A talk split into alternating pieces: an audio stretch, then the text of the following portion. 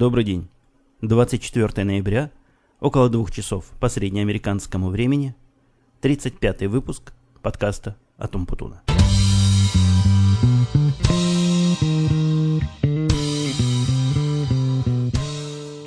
Очень может быть, что сегодня вам мой голос покажется несколько странным, более хриплым и еще более гнусавым, чем обычно, но тут вина не моя и вина не аппаратуры, а причины совершенно естественные.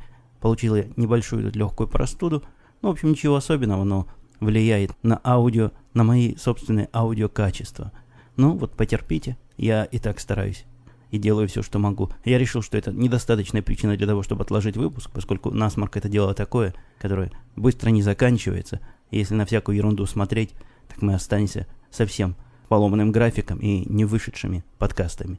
Итак, перейдем к вопросам. Слушатель спрашивал меня по поводу USB-микрофона и что я думаю по этому поводу, и что я могу порекомендовать. Я, кажется, уже говорил в одном из выпусков про вот этот USB-микрофон. Я упоминал Logitech 350 чего-то там. Есть два, две, в общем-то, модели такие достойные лоджитековского хедсета USB-шного, который прекрасно работает с Mac. Как раз слушатель был Mac, и, видимо, он собирается записывать подкасты на Mac. Так вот, вот этот USB Logitech 350, по-моему, он долларов 40 стоит, а Logitech 250 около 30 долларов стоит. Информация про эти Logitech есть у нас в Вики, так что приходите для более подробных подробностей, посмотрите там. Я знаю одного подкастера, который записывает с такой аппаратурой подкаста, и получается у него весьма и весьма неплохо. Так что это вполне рабочий и совсем недорогой вариант. Кроме того, вы можете поэкспериментировать с Logitech USB микрофоном, который не headset, а просто микрофон. Я не помню точно, как он называется, но продается он в магазинах такой пластиковая палочка на ножке с кнопочкой большой. Я знаю, что таким микрофоном Dan Drew пишут свои шоу. Качество у них, конечно, не самое приличное. Но, в общем, расслышать все, что говорят, можно. Так что это тоже такой вариант, еще более дешевый, он, по-моему, стоит долларов 20. Вот такие вот варианты USB микрофона. А если вам хочется не USB микрофон, а нормальный, а у компьютера есть только USB вход, то вполне можно найти какой-нибудь внешний звуковой вот этот приемник, к которому подключают нормальные микрофоны, а он со, с другой стороны подключается либо по Firewall, либо по USB к вашему компьютеру. Вот у меня, например, тоже Mac Mini и подключена вот совершенно простая коробочка, даже не коробочка, а кругляшок такой, называется iMic. В этот iMic, который к USB сам по себе, подключена уже вся остальная аппаратура, там нормальные микрофоны, микшеры и так далее. Еще вопрос мне задали по поводу iPod Nano, попросил слушатель больше информации по нему. И я даже не знаю, какой, какого типа информации можно по нему дать. Я считаю это прекрасным устройством. На мой взгляд, лучшее из всех моделей iPodов, которые сейчас выпускаются.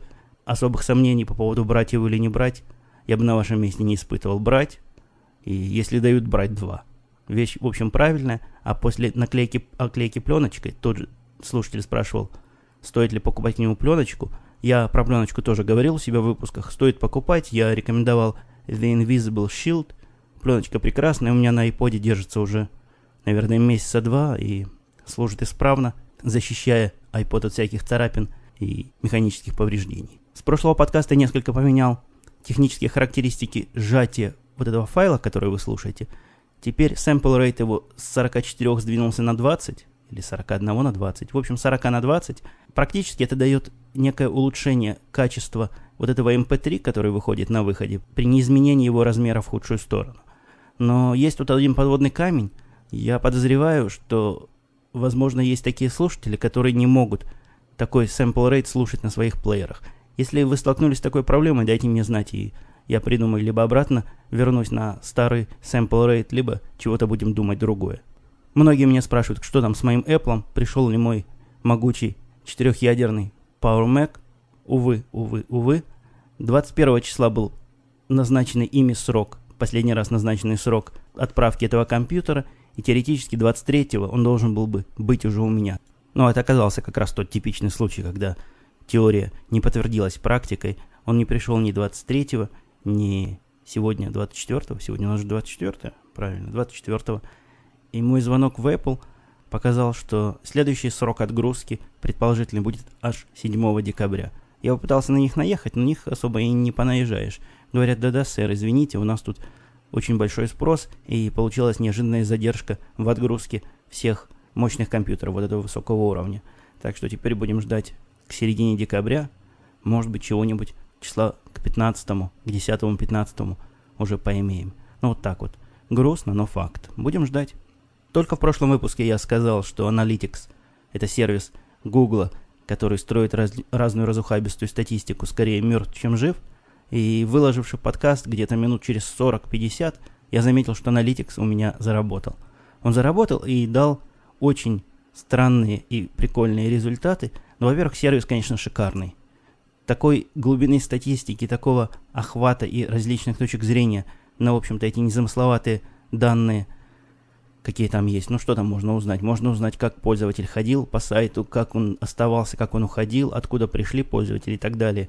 Они сделали это, конечно, красиво, весьма и весьма по-гугловски. Я знаю, что этот сервис был у кого-то куплен, но все равно в нем есть некий высокотехнический гугл, гугловский дух. Что меня особо порадовало, это такого вида интерактивная карта, которая показывает, откуда приходят слушатели. Тут я, к своему удивлению, заметил, что у меня есть слушатели в таких местах, не то что странных, но неожиданных. Например, особенно меня порадовал поселок Пушное, это где-то близко туда, к северу, и поселок Экскаваторный, с красивым таким названием поселок Экскаваторный, это где-то, по-моему, за Уралом. Я увидел слушателей в Китае. Этот город я не повторю, как он звучит, но вот кто там живет, наверное, знает, о чем я говорю. По Европе очень много мест, где меня слушают. В Нидерландах даже несколько человек. Во Франции несколько мест. Ну вот почему... А, в, ну, конечно, в Штатах много. Много точек, где меня слушают на обоих побережьях. Это, конечно, приятно и весьма и весьма любопытно. Почему-то нет никого ни из Австралии, ни из Южной Америки, я уж не, не говорю Гренландию а, и Антарктиду. То, что в Канаде есть слушатели, я точно знаю, а на этой карте никого нет. Поэтому там какая система? Эта штука умеет читать только тех, кто заходит ко мне на сайт, то есть на подкаст umputun.com. Все, которые загружают мои подкасты через Russian Podcasting, невозможно там учесть по ряду технических причин. И те, которые подписаны на мой feed в iTunes, тоже не числятся никак. Я хочу попросить вас о небольшом одолжении, которое может привести к интересным и любопытным для всех нас результатам – Найдите две минутки и просто зайдите на подкаст umputun.com. Один раз зайдите. Даже там кликать особо не надо. Просто зайдите на этот сайт. Я думаю, мы получим тогда более близкое к жизни распределение слушателей, увидим откуда и где слушает мой подкаст. Сегодня у нас 24 число, как я вам сказал, и в Америке это не рабочий день, день благодарения. Это такой один из корневых праздников. Биржа в этот день тоже не работает, следовательно, выходной и у нас эти праздники такие серьезные праздники в том смысле, что все люди куда-то уезжают. Видимо, они уезжают все к своим родственникам, но так странно получается, что в результате вот этого отъезда, на мой взгляд, поскольку население более или менее равномерно распределено, количество людей в нашем городе, например, не должно было бы уменьшиться. Но весь город как будто бы вымер. Люди на улицах не ходят, машины не ездят, вообще никого нету. Такой дома по вечерам не горят. Такое впечатление, что все вот из нашего города уехали куда-то в другие места – это несколько странно, потому что, ну, сами понимаете, если отсюда уехали, то и сюда должны какие-то люди приехать. Но вот такой вот факт. Все магазины закрыты, то есть сегодня полностью такой нерабочий день, все собираются есть. Чего же они едят-то на День Благодарения? Индейку, по-моему, да, запеченную. Ну, в общем, они будут есть вот это то, что они обычно едят. Магазины тоже закрыты. А на улице похолодало, просто наступила такая зима. Вот уже пару дней у нас минус 5, минус 8 градусов мороза. Сейчас минус 6 градусов на улице, при этом сильный ветер, хотя и светит солнце. Вот такое отступление на погодную тему. Я зимы не люблю и к ней отношусь тяжело, а особенно подумать, что мне завтра еще на работу ехать, если будет такая же температура. Ну, хотя и в машине до работы, конечно, доехать погода особо не помешает, но там от стоянки дойти до работы, ты уже весь замерзнешь, а тепло одеваться я не люблю. Приближается наша новогодняя вечеринка, она уже назначена на 10 декабря, я с несколькими коллегами поговорил по поводу того, чего нам можно ожидать, особенно в свете странных вопросов Элейн, о которых я вам рассказывал, какие у кого хобби. Кстати, она ко мне опять пристала. Пришла ко мне и так жалостливо говорит, ну неужели, неужели у тебя нет никакого хобби? Я сказала, что любое можно называть. Она говорит, ну любое, ну вот какое придумаешь, такое и называй. Я говорю, ну хорошо, последнее время у меня хобби записывать подкасты. Я не знаю, чего она поняла под фразой подкасты, но она как-то явно смутилась, покраснела и сказала, ну нет, это хобби мы вряд ли использовать сможем. Вот просто у меня даже никакой гипотезы нет. Чего же она такое подумала про меня? Ну, наверное, что-то мало приличное. В ее понимании это записывать подкасты. Вечеринка будет 10 числа в том же клубе, где она обычно происходит. В этот раз велено одеться парадно, а не так, как вот раньше. Раньше было это парадно-обычно, а теперь парадно-парадно. То есть это костюм с галстуком, женщины тоже в чем-то в таком строгом. В общем, посмотрим, что получится. Я вам все непременно расскажу, как это мероприятие произойдет и каким образом все хобби будут имплементированы вот в эту вечеринку. Возникла у меня тут на работе такая странная, неожиданная ситуация. Я даже не ожидал. Ну, она неожиданная. Не, я ее не ожидал, поэтому она и неожиданная, естественно. Один из работников, я его имя называть не буду, потому что бог его знает, может, он на самом деле больной. А рассказывать такие интимные подробности про человека, наверное, это как-то нехорошо. Так вот, один из моих работников очень часто болеет. Я вам скажу, что за последние 4 месяца он выболел все выходные, которые можно выболеть за год. Это, по-моему, 6 выходных, есть 6 больных дней, которые полностью оплачиваются, ты можешь болеть на свое здоровье. Так вот, он выболел эти дни за 4 месяца, и мне Элэйн представила график его болезни. В каждом месяце он болел минимум один день. Текущие дни болезни, которые он вот как раз недавно взял, уже идут из его собственного отпуска. Я, честно говоря, не вижу в этом факте ничего криминального. Но, во-первых, возможно, человек действительно болезный и как-то вот так вот часто болеет. Ну, чего с ним сделать? Болеет и болеет. Во-вторых, эти дни, которые он переболел, он будут вычитаться из его отпуска, он в курсе в этого. Но, как ни странно, я бы понял, если бы эта Элейн начала всех строить по своей привычке, наезжать, что человек болеет, значит не положено. Но, к моему удивлению, и Тед тоже этим не очень доволен и говорит, что я разобрался с работником, потому что что-то здесь явно не так. И, насколько я понял, основная причина вот этих разборок, которые я должен произвести, это в том, что вот такое отношение к работе как-то плохо влияет на других. То есть другие смотрят, что этот человек болеет и хотят тоже поболеть. Но мне не кажется это объяснение уж больно мудрым и близким к истине. Но служба, дружба, дружба и служба службой. То есть придется мне с ним поговорить и попытаться объяснить и выяснить, что, собственно, за болезнь. Либо он просто прогуливает в какие-то дни и хочет ходить на работу, либо действительно больной. Но какие меры к нему предпринять, я ума не приложу. Ну, начну разговаривать, там видно будет. Вот как автор Поеду на работу, попробую с ним крупно поговорить. Был вопрос еще один, я рассказывая вопрос, упустил его, про iPod, видео iPod и фильмы, можно ли туда перекачивать фильмы. И на этот вопрос ответил, и мне некоторые слушатели комментариями тоже помогли, что действительно можно. Никаких проблем, кроме довольно длительного времени перевода этих фильмов из, либо из DVD, либо из DVX формат iPod нет. Технически это делается, и все делается это не очень сложно. Пару слов по поводу подкастов Russian, подкаст, Russian Podcasting и различных русских подкастов и что здесь происходит. Я, собственно, эту тему не сам по себе поднимаю, меня тоже многие спрашивают, мое мнение. Ну, свое мнение я неоднократно говорил, но тут пришел я к такому наблюдению, в общем, довольно-таки очевидному. Я просматриваю, я все время просматриваю новые подкасты, хотя, как я вам говорил, первый выпуск я практически никогда не слушаю, только в очень редких случаях. А слушая второй и третий выпуск, я обнаружил такой такую, в общем, закономерную закономерность. Э, появляется много подкастов с какими-то бестолковыми названиями, которые пишутся латинскими, ну, то есть английскими буквами. Иногда это какие-то слова, иногда это просто какое-то странное э, буквосочетание.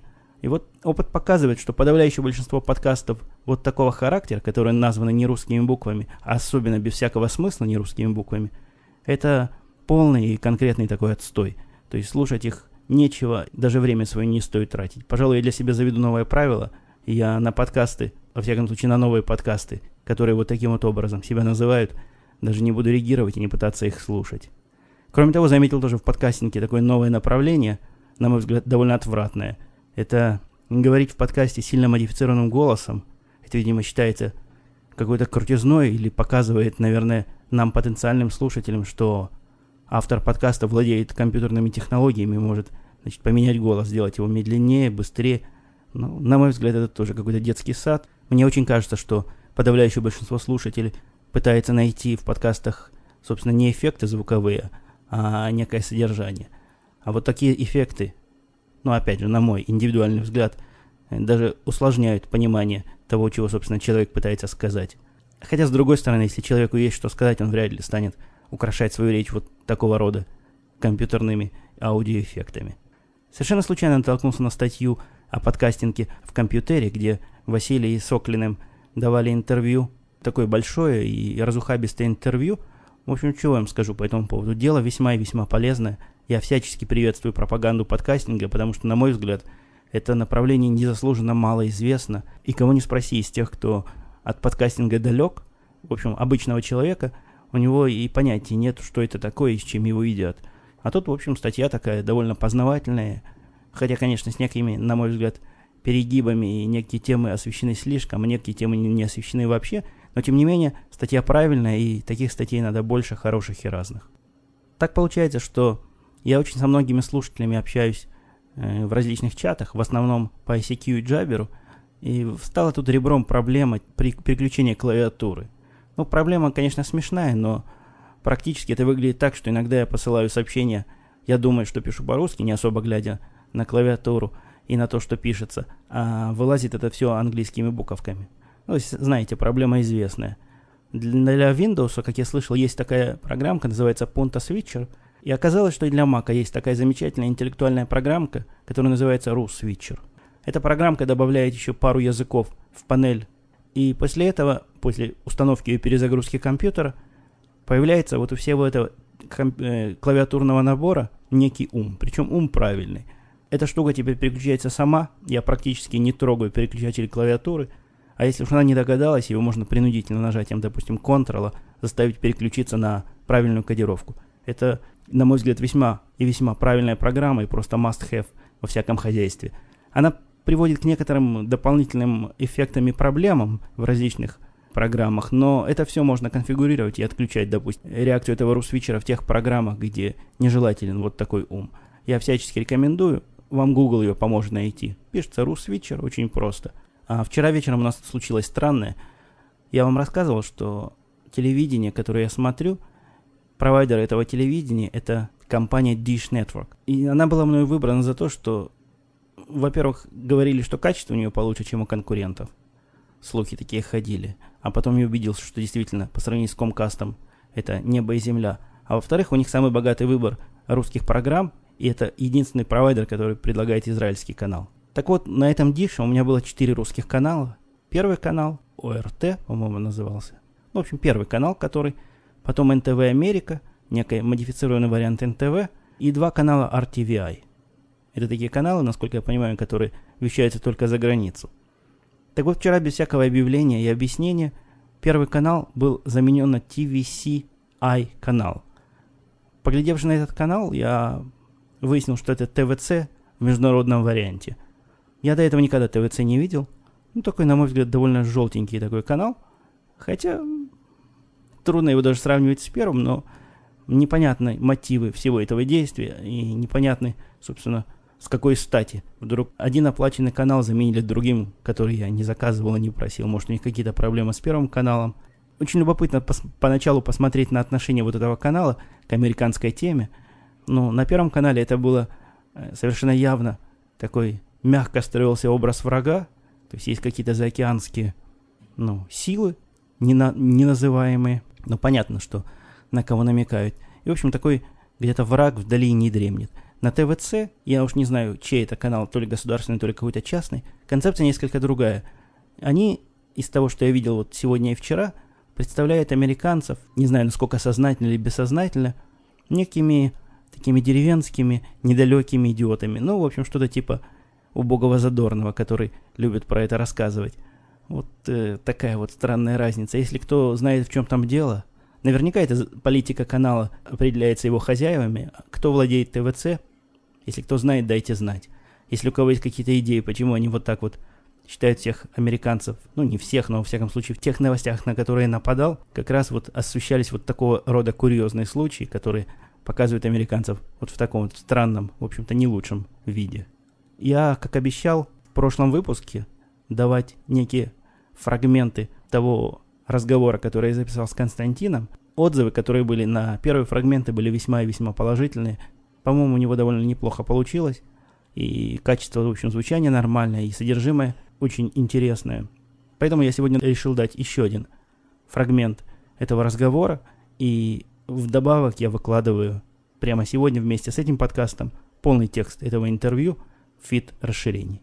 Итак, слушайте, наслаждайтесь. По поводу самых умных. Насколько у меня тоже ребенок учится, насколько я понимаю, здесь Вот это выбирание э, умных и не очень умных классов, это дело какое? Добровольное или добровольно-принудительное? Ну, да. во-первых, вся система образования э, управляется и контролируется городом. То есть от города к городу система образования может отличаться довольно сильно. В моем городе, где мы живем, три школы э, разных уровней. Есть elementary school, то есть начальная школа, middle school, которая средняя школа, но она покрывает только самую середину э, нашей средней школы, и есть high school, которая, собственно, и дает среднее образование. В соседнем городе, в котором мы некоторое время жили, там только две школы. Там э, средняя, э, middle school и elementary school, то есть начальная и средняя школа объединены вместе, uh-huh. а high school отдельно. Выбор, значит, э, выбор происходит таким. Идея разделения э, в том, что маленькие дети могут чувствовать некомфортно в большой э, группе людей, поэтому их держат маленькими классами, но каждый год эти классы перемешивают в пределах параллели. То есть дети э, каждый год встречаются с частью новых детей. И к концу начальной школы они, в общем, знают примерно всех детей в параллели. Подожди, подожди. Я не знаю, может у вас по-другому, а вот в, у нас, допустим, в деревне вообще классов как таковых нету. Дети Чего нету? Классов, вот в русском а. понимании классов, вот, вот у тебя класс есть, там классный руководитель или группа, как в институте. То у нас вообще такой концепции нету. То есть все дети это как бы один большой ну, по-институтски, там, по-университетский поток, который ходит в разных э, комбинациях на разные уроки.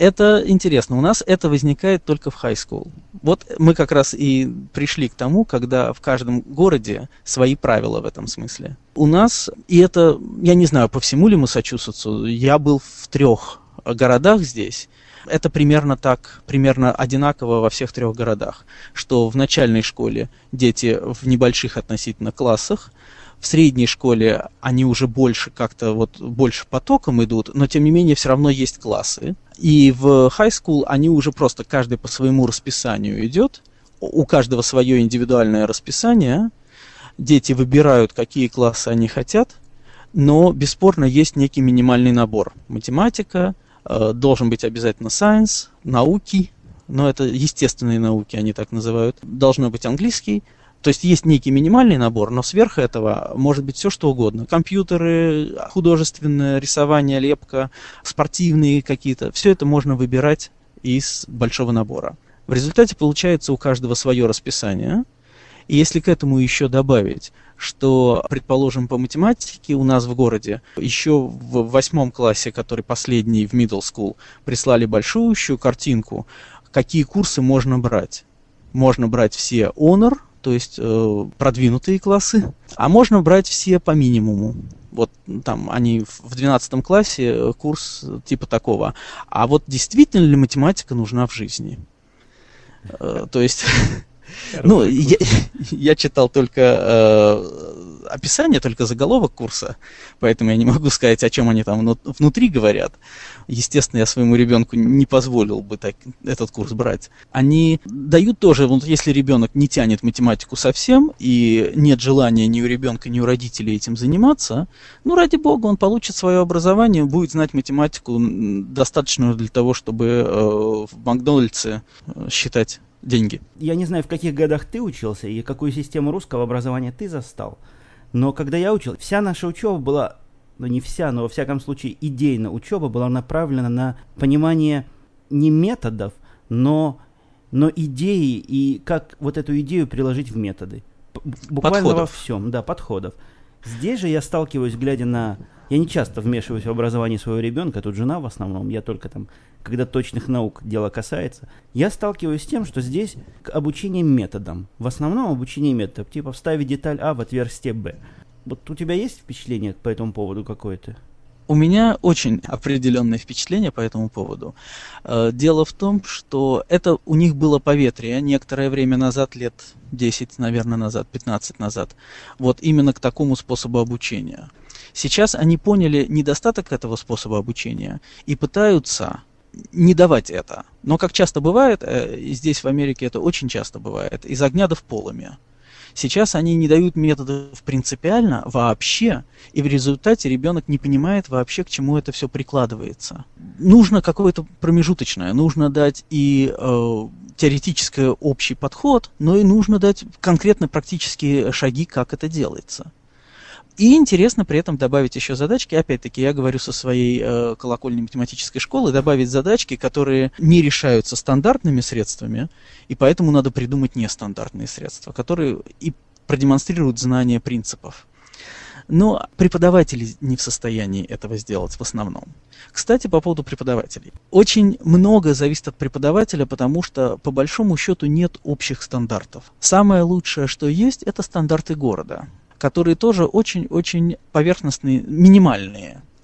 И от преподавателя зависит 85-90% того, что ребенок получит или не получит в классе. Массачусетс сейчас пытается последние несколько лет ввести по всему штату стандарт, стандартизированный тест. Четвертый, шестой, восьмой, 11 классы они тестируют. Опять из политкорректности они говорят, э, мы не тестируем детей, это не важно про детей, мы смотрим, какие школы плохие, чтобы mm-hmm. школам помочь. А если дети плохо сделали тест, то это для того, чтобы им помочь продвинуться вперед что абсолютно правильная позиция, но они пытаются таким образом прикрыть факт того, что они проверяют, насколько ребенок знает. Потому что это оказывается politically incorrect. Вот я столкнулся э, с проблемой некого, это даже не проблема, а со спецификой контактирования с учителями. А именно, э, поясню, тут у детей дневника вот в русском смысле, туда, куда учитель ставит э, оценки и пишет свои заметки, в общем, у нас, во всяком случае, в деревне нет. То есть ребенок идет в школу, чего-то учится, и раз в определенное время приходят оценки. Оценки зачастую приходят только тогда, когда они плохие. Там за один период только когда плохие, а за четверть как бы все приходят оценки. Поэтому понимать, что, собственно, происходит оперативно, у нас, например, сложно. Я для этого избрал себе способ. Я собрал у всех учителей имейлы и разослал им, значит, время от времени морочу им голову, какая оценка текущая. Сказать, что они особо охотно отвечают на такие вопросы, так, рады контактировать со мной. Внешне это выглядит вежливо, но вот э, пока ответа дождешься, просто запаришься. У вас вообще есть какие-то альтернативные способы выяснения, что, собственно, происходит? Принципы в нашем городе следующие, что э, два раза в год преподаватели встречаются с родителями. При этом, нет, э, два раза в год это один на один. При этом, значит, вот в, в классах, которые, ну, это для до high school, угу. там, когда есть один преподаватель. В high school э, совсем другая ситуация, там нет этих, то, что называется, конференц. Э, parent conference, родительские конференции. А вот до high school, да, там два раза в год. При этом э, осенью это в основном преподаватель рассказывает, как и что. Преподаватель выясняет про ребенка то, что ему кажется. Это где-то в середине октября, в середине-конце октября происходит. То есть преподаватель уже знает детей, что-то где-то, и в основном выясняет у родителей, а какие особенности у каждого ребенка. И второе весной, когда преподаватель вместе с ребенком подготовили некий такой а, портфолио, проект и показывают, что ребенок сделал, чего достиг за год. Это то, что стандартно город, в общем, требует этого, общения индивидуальные между преподавателем и родителями. Но это совершенно Кроме очевидно этого, недостаточно, да? Абсолютно очевидно недостаточно.